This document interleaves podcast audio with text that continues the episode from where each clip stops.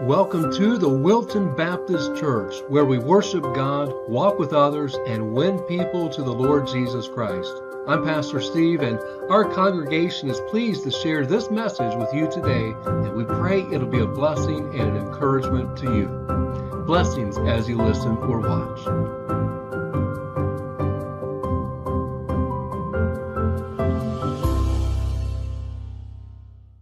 Matthew chapter 2. So, in your copy of Scripture, Matthew chapter 2.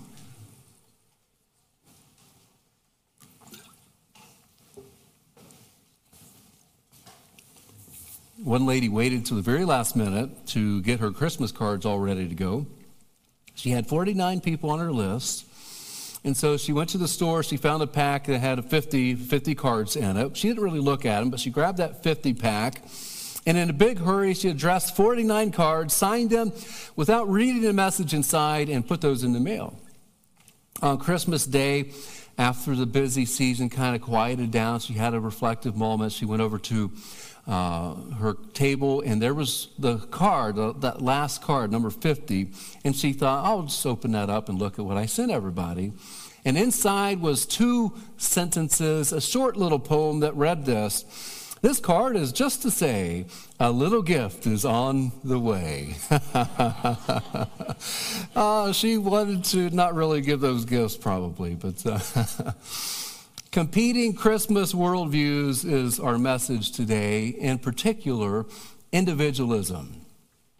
Individualism is our theme. Last time we looked at consumerism, and today we'll look at individualism.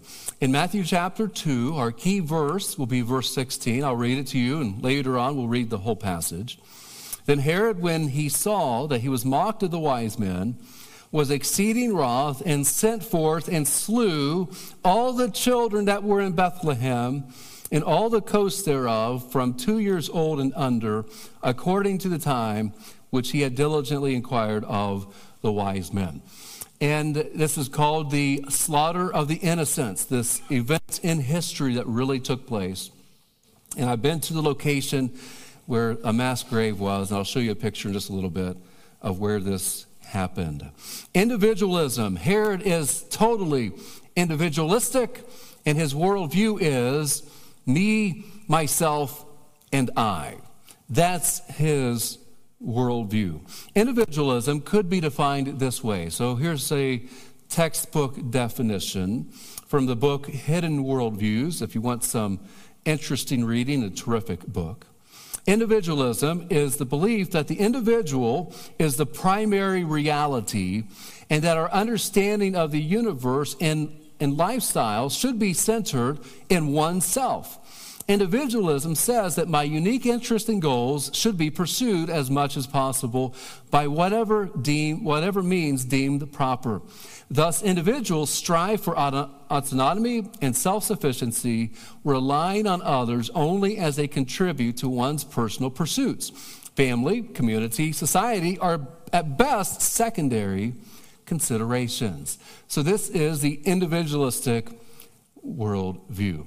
Smith's worldview questions that we looked at last time. This is how to kind of determine a worldview. You could ask these four questions, and it relates our story to the bigger story, the bigger story that, that God has us being a part of. But the first is this Who are we? And then, where are we? What is wrong? Every story has these elements. What's wrong? There's always a protagonist or an antagonist type thing that happens. And uh, what is the answer? There's always a solution. You read any book, you read any story, you watch any film, even listen to a song sometimes, and there's a progression answering these questions. A problem arise, arises, and then there's a solution. What's the answer? And so, as you ask those questions of yourself, then you can also find your own worldview. But let's take a moment, and I'll illustrate this by asking Taylor Swift. Let's ask Taylor Swift her worldview. The most popular singer the last two decades, she's catching up in sales with people who've been selling records for 50 years or more. And um, Taylor Swift, who am I? Who is Taylor Swift? Who am I? I am an international billionaire musician sensation with followers called Swifties. People often call my brand once in a generation. I am an influencer in the arts and beyond in America and in other parts of the world. I've already sold more records than Elvis. Now, some of you know, you read the news, she was just named Person of the Year for Time. And I didn't even know that. I, I figured all this stuff up before all of that. Who am I? So, number two, where am I? I'm in Nashville, Tennessee, Arrowhead Stadium, and anywhere my Eras, Eras tour is at.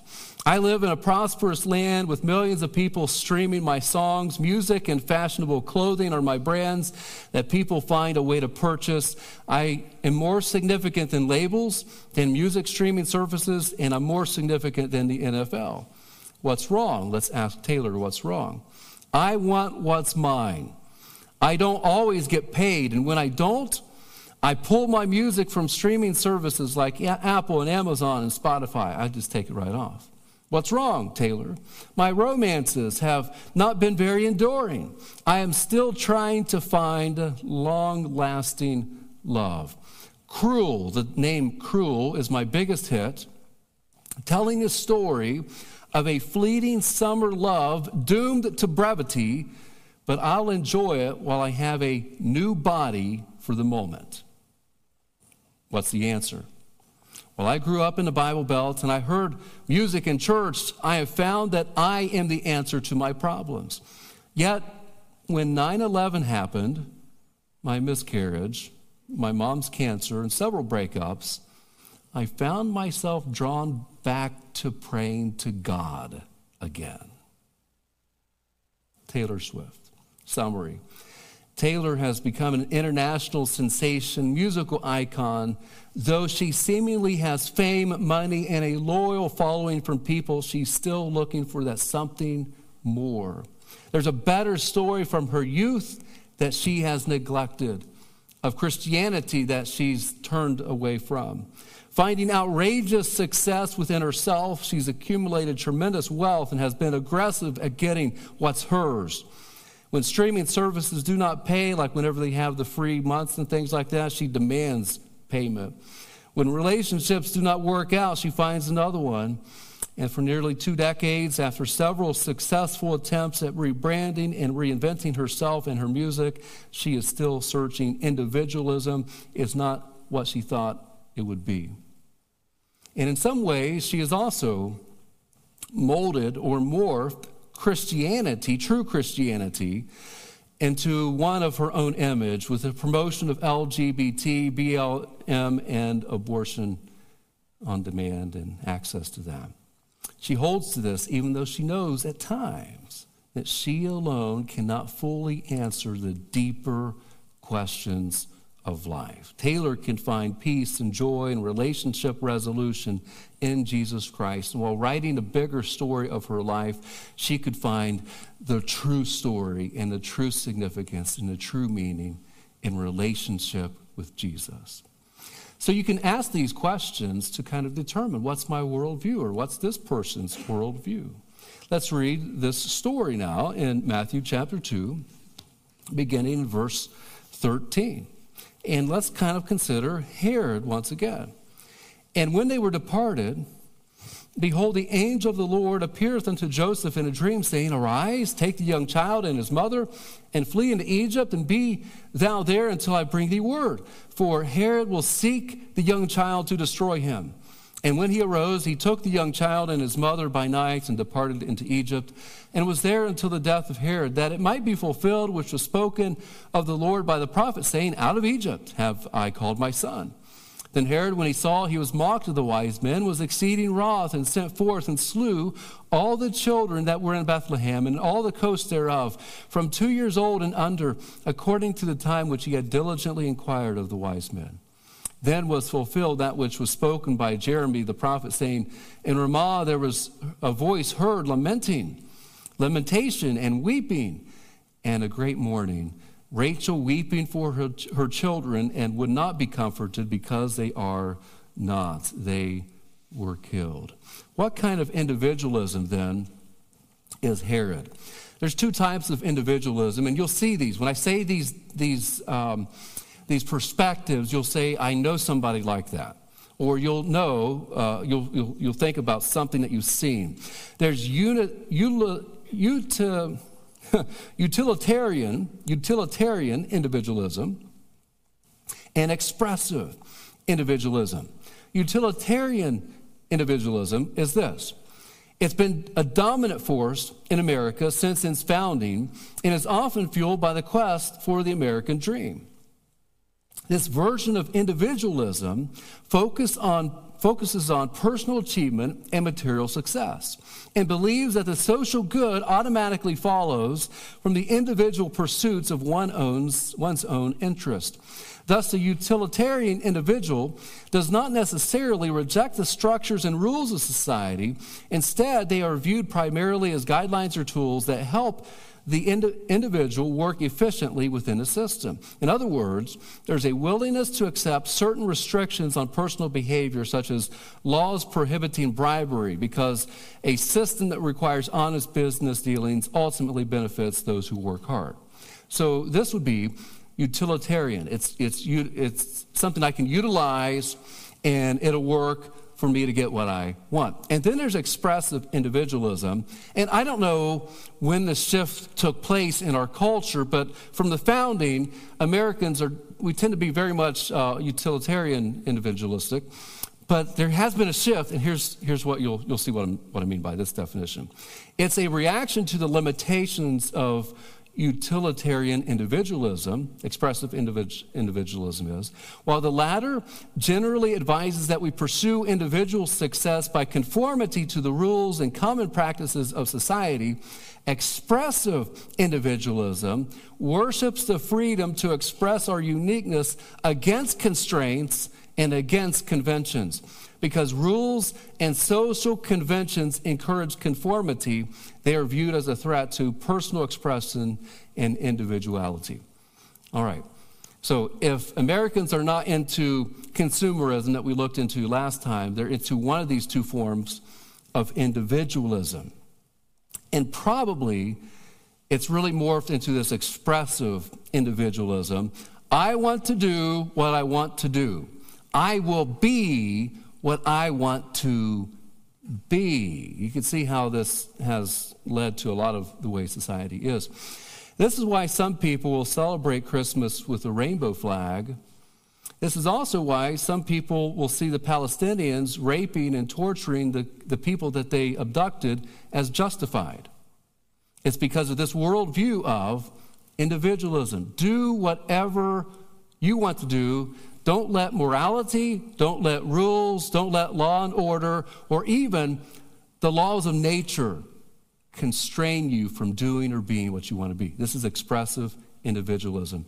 We see it every single day. We don't care to bend the rules of society or attempt to break the laws of nature. We don't care about those things. We will do what we want to do. Herod is a classic expressive individualist because he looks at the potential of a king, this new king. I can't have a new king. I'm going to watch out for me, even if it means murdering over 500 two year old and, and under baby boys. He don't, he don't care.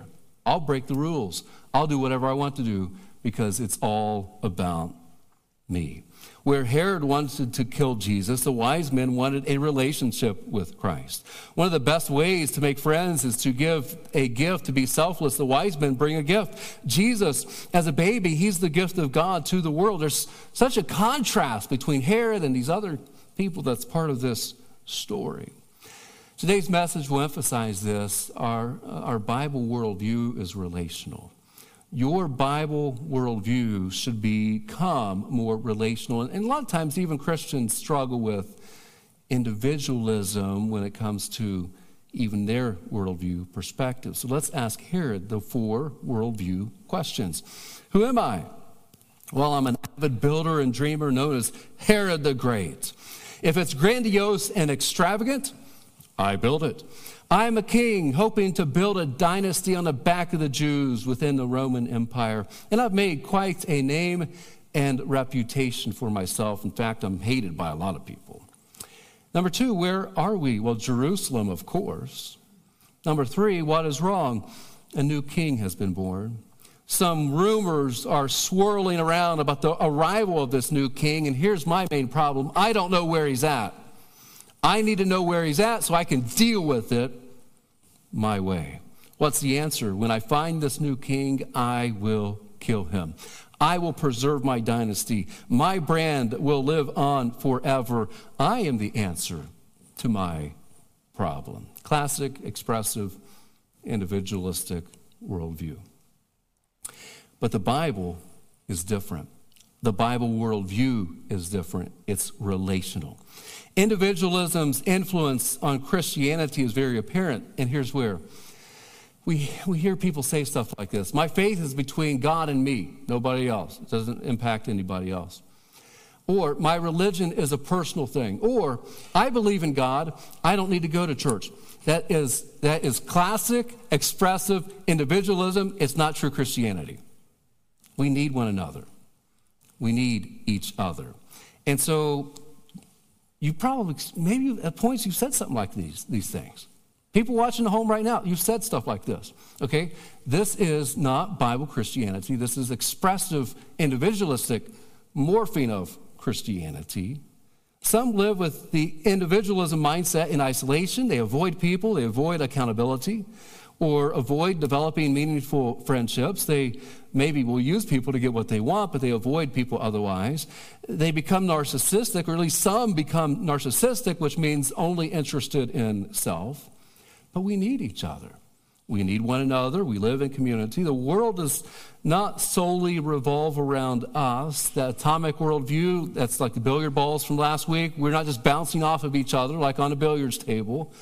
Um, we're not just water, if you're trying to pick up water out of the ocean and everything's just one, you can't tell if you're affecting other people or not. It's just all, it's all connected. No, the Bible's relational. It's different as opposed to those two illustrations, it's different. It's relational. There is an interconnectedness. We're not all one, but we're not just all bouncing off of each other. We need one another. I need my family. I need friendship. I need church home. Mark Sanford and Steve Wilkins write. They're the ones who wrote this um, Hidden Worldviews, eight cultural stories that shape our minds. This is where these definitions have come from. This is interesting. The Greek city state had a way of calling citizens together when a vote of some type of action was needed or if something else was taking place. If another city state was marching on them, and you can show the picture, guys, if another city state was marching on them, um, a person would walk through the streets or run through the streets, blowing a horn and shouting that we all need to get together at the Coliseum announcing that they should get to the amphitheater just outside of town. Uh, when the citizens of the city heard this, they would close up their shops, they would head to the amphitheater, they would get the news and fulfill their civic duty by voicing their response. Like, what are we going to do? Are we going to get an army together to face them again? What are we going to do? And they would talk about it. However, some shop owners refused to shut down, hoping to do extra business with their competitor businesses uh, as the others were closed. The Greeks referred to such persons as idiotes. Idiotes, from which we get the word idiot. So it means idiotes to them meant somebody who's closed up in his or her own world not including anybody else, an opportunist. So I thought about saying, we could say this message is don't be an idiot as a title. Don't be an idiot. Don't be self absorbed. There are some marks of individualism. The first is this uh, the end justifies my means. Herod lived that way. Herod does not care to kill the hundreds of infant baby boys as long as he keeps his crown. Number two, another mark is I alone determine what is right. Herod chooses to break many moral codes in an attempt to keep his crown. He commands the soldiers to kill the babies. He lies to the wise men. He uses the temple priest. He rips infants from their mother's arms. He buries them in a mass grave. He is the center of his universe. Number three, my performance determines my value. This is very, very much uh, a cultural thing. It's an American thing. It, it it was something that for Herod as well. As an avid builder and a ruthless statesman, Herod the Great found his value in pushing people around and making large, grand buildings. This is who he was. He found his uh, some sense of fulfillment in this grand stuff that he would achieve and do. And this is not how the Christian is to live. No, there is a big problem with this. There's no I in team. There's no I in team. It's never right to do the wrong thing, Herod. And after all, isn't God the one who determines what is right and wrong? Herod doesn't choose that. And on top of all of that, no matter what his performance was or motivation to build those buildings and to be so ruthless, we are infinitely loved and valued by God because of who he made us to be. Our value comes from God, not for what we do do. One person wrote, Life and country music reveal two indisputable truths. First, something deep within us yearns for love. And second, we know that the relationship that brings the promise of love also holds the potential for great pain. That's very true. So let's take a moment and contrast the Bible worldview, which is relational. Three observations. Number one, Jesus came to be with us. He came to be with you. Notice in Matthew 1 23, behold, a virgin shall be with child and shall bring forth a son, and they shall call his name Emmanuel, which being interpreted is God with us. Hundreds of years before, hundreds of years before Christ came, this prophecy, this promise was foretold. Hundreds of years in Isaiah chapter 7, verse 14. Therefore, the Lord himself shall give you a sign. Behold, a virgin shall conceive and bear a son, and shall call his name Emmanuel. John 3 16, classic verse. We could all say it together. For God so loved the world that he gave his only begotten Son, that whosoever believeth in him should not perish, but have everlasting life. So let's unpack this idea for a moment. What's his motivation then? Well, the verse tells us it's love. Why did Christ come to be with us? It's his love for us. What's his method then? His method is sacrifice. I'm going to be with you, and I'm going to make a way for you to be with me forever, and I'm going to sacrifice myself. That's why God gave his only, one and only begotten Son. His method is sacrifice. His meaning is to restore relationship. And here it is everlasting life. You don't have to die and perish, die and go to hell, is what perish means. You don't have to spend an eternity separated from God. He paid the entire price for your sin. We believe. We trust Christ. You can have everlasting, eternal, ongoing life. By the way, when we say that, sometimes people think, well, I don't want to live forever in this uh, type of environment, or I don't want to live forever in a body that hurts or pain or the problems that I have. Yeah, I hear you. It's not living forever in, a, in an earth like this. It's a place of freedom, it's a place of no pain, and it's a place of no sin or no consequences of sin and no death. It's a beautiful thing to live forever when you're living forever with God. There's a big difference with that. There's an article written, uh, adapted from the book The Woman with Two Heads by Elizabeth Cady Newenhuyse. And she writes The Christmas a year after my dad got sick and then passed away was a tough one. I worked hard to ensure that my little daughter, at least, would not get shortchanged. I shopped, baked a little bit, me- mechanically decorated the house, and even managed a few cards to write to people. I assumed that by Christmas Eve, that holiest of nights, be magically filled with peace and contentment, regardless of what was going on in our lives. Instead of a, some warm, magical evening, Elizabeth's husband fell asleep early. She bundled her daughter off the bed and began to finish wrapping presents. She felt alone and so sorry for herself, wondering when it, when that feeling would happen. That Christmas, it never did happen. Elizabeth got through the festivities by forgetting about herself and concentrating on her daughter's joy. She was glad when Christmas was over and the family moved on to January with no expectations and no disappointments. A few days into January, when Elizabeth began to put the toys away, take down the tree, and take the cards off the door, she realized something profound about Christmas. And here's what she says there's a profound difference between the man made, media fostered, feel good creation we call the Christmas spirit and the presence of Christ. Christ's presence, his comfort, his wisdom, his example are not bound to some timetable, but is available to us all year around. She says, while the Christmas spirit can warm our hearts when family and friends visit, or when we see an infant gazing at tree lights for the very first time, and the warm fuzzies of the holiday season alone are not enough to fill the aching presence or absence, rather, of someone who's special to us. Feel good sentiments are not enough to ease the weariness of the tired heart. Behind the Christmas spirit, whether or not the world acknowledges it, stands the baby, Jesus, inviting those to come be with him.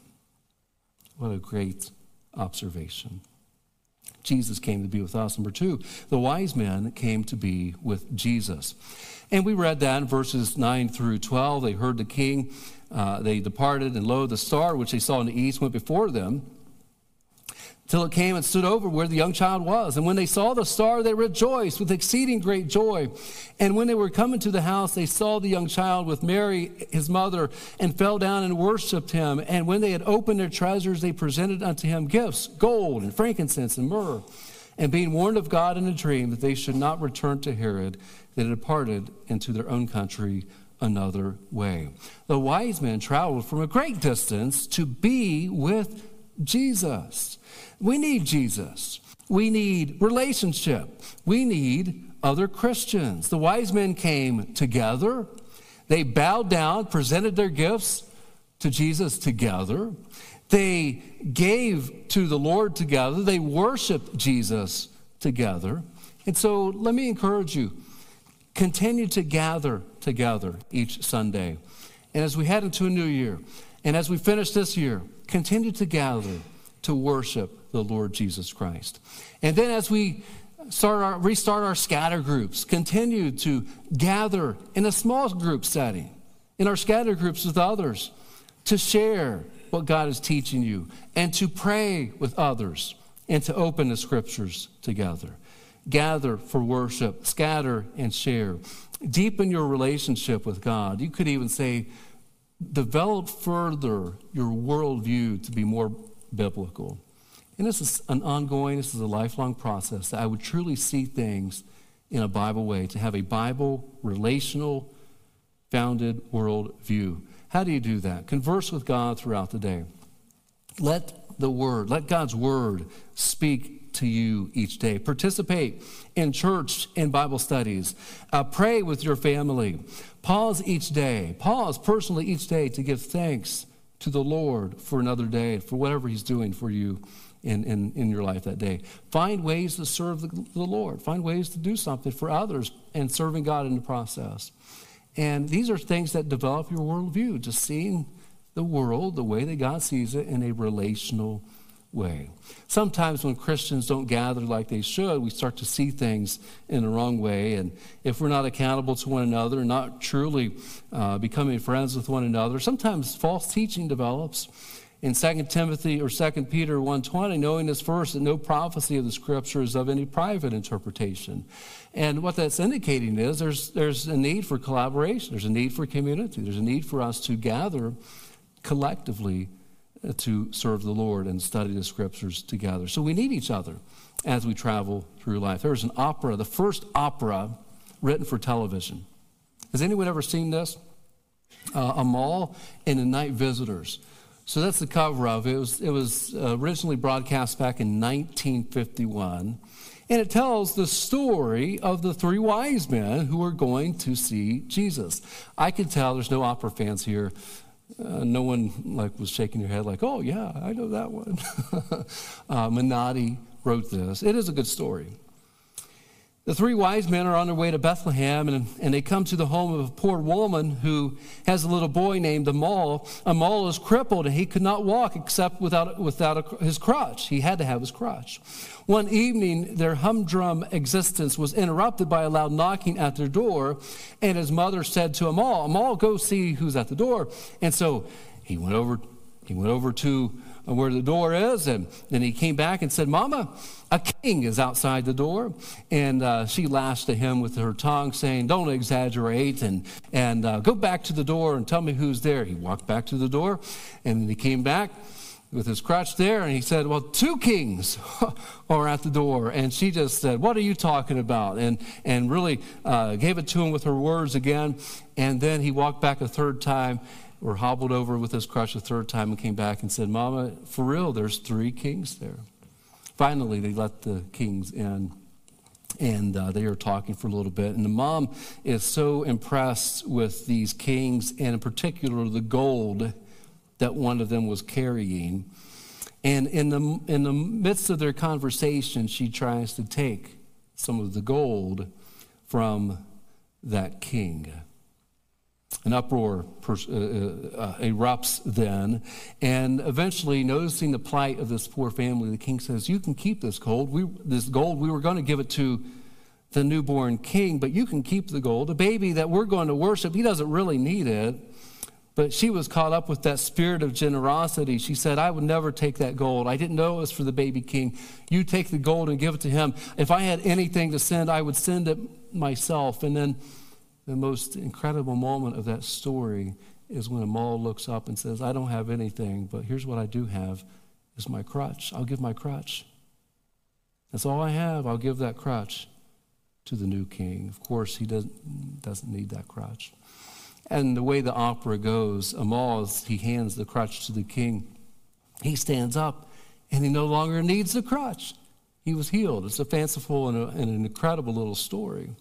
But I want you to think about something. Here's these kings in the Bible, these wise men in the Bible. Kings, wise men, however you uh, want to call them. They go to be with Christ. Are you with Christ? Is Christ with you? Jesus is the only one who can heal us, heal our relationships, heal our pain, heal our problems, heal our sin. Let's be with Christ this season. And number three, finally, the Father made the way for us to come to Him. This is a relational thing again. The Father made a way, and it's all through Christ. John 14, 6, Jesus saith unto him, I am the way, the truth, and the life. No man cometh unto the Father but by me. 1 Timothy 2, 5, there's one God and one mediator between God and men, the man, Christ Jesus. He's the only way.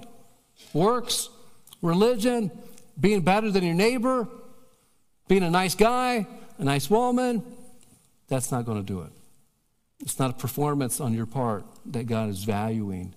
It's have you trusted Christ. Titus 3 5 clarifies, not by works of righteousness which we have done, but according to his mercy he saved us, by the washing of regeneration and renewing of the Holy Ghost.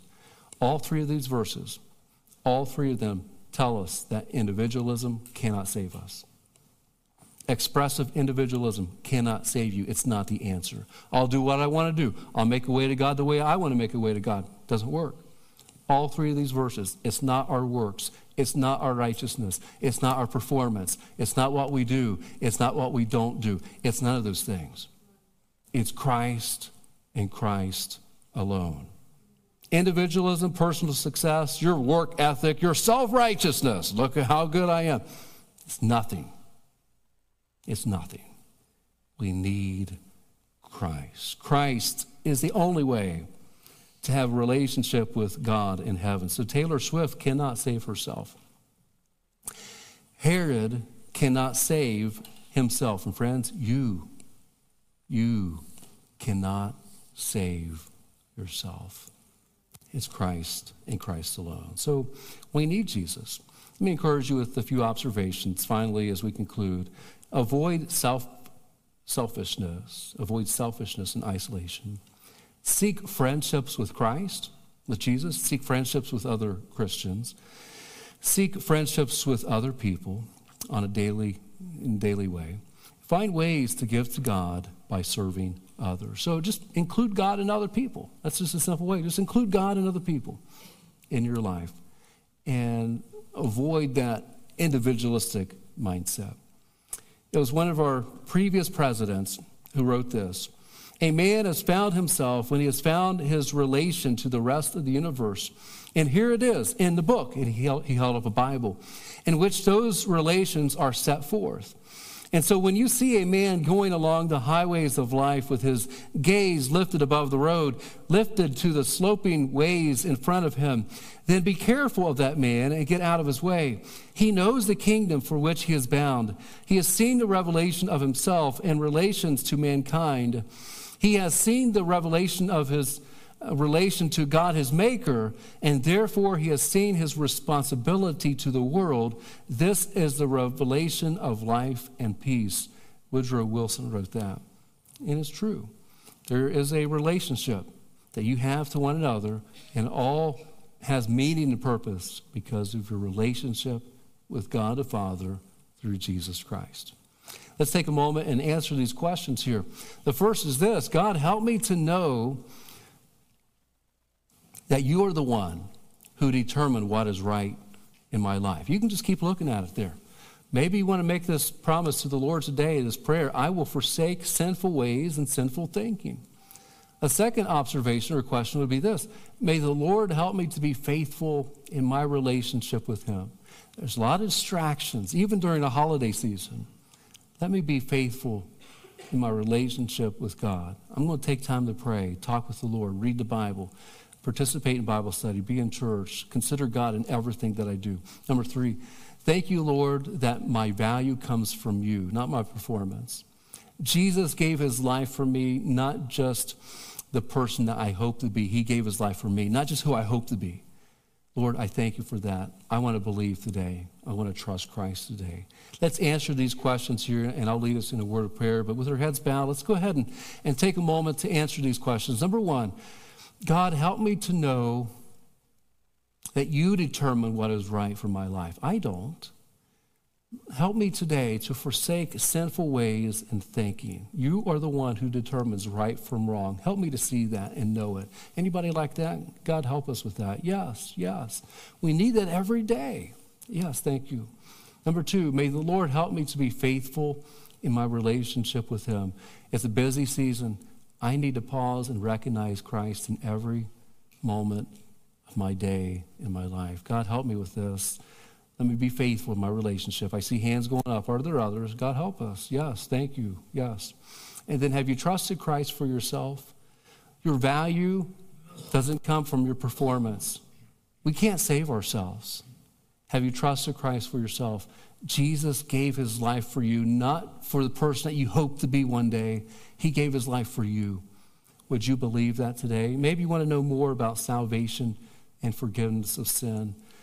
I'd like to know more about salvation today. Is there anyone like that? Just raise your hand and, and I, will just pray with you today. We could talk following the service. All right. Heavenly Father, we thank you for the things that we can learn from Herod and his worldview that we could consider our lives to be more like these wise men who went to be with Christ. We thank you that Christ came to be with us, and Lord, we thank you that you made a way for us to be with you through believing in Jesus Christ. We thank you for this Christmas season. It's a busy time for a lot of folks running around doing all kinds of things. But let us continue to walk with you, to know you, to recognize and see you in every part of our lives.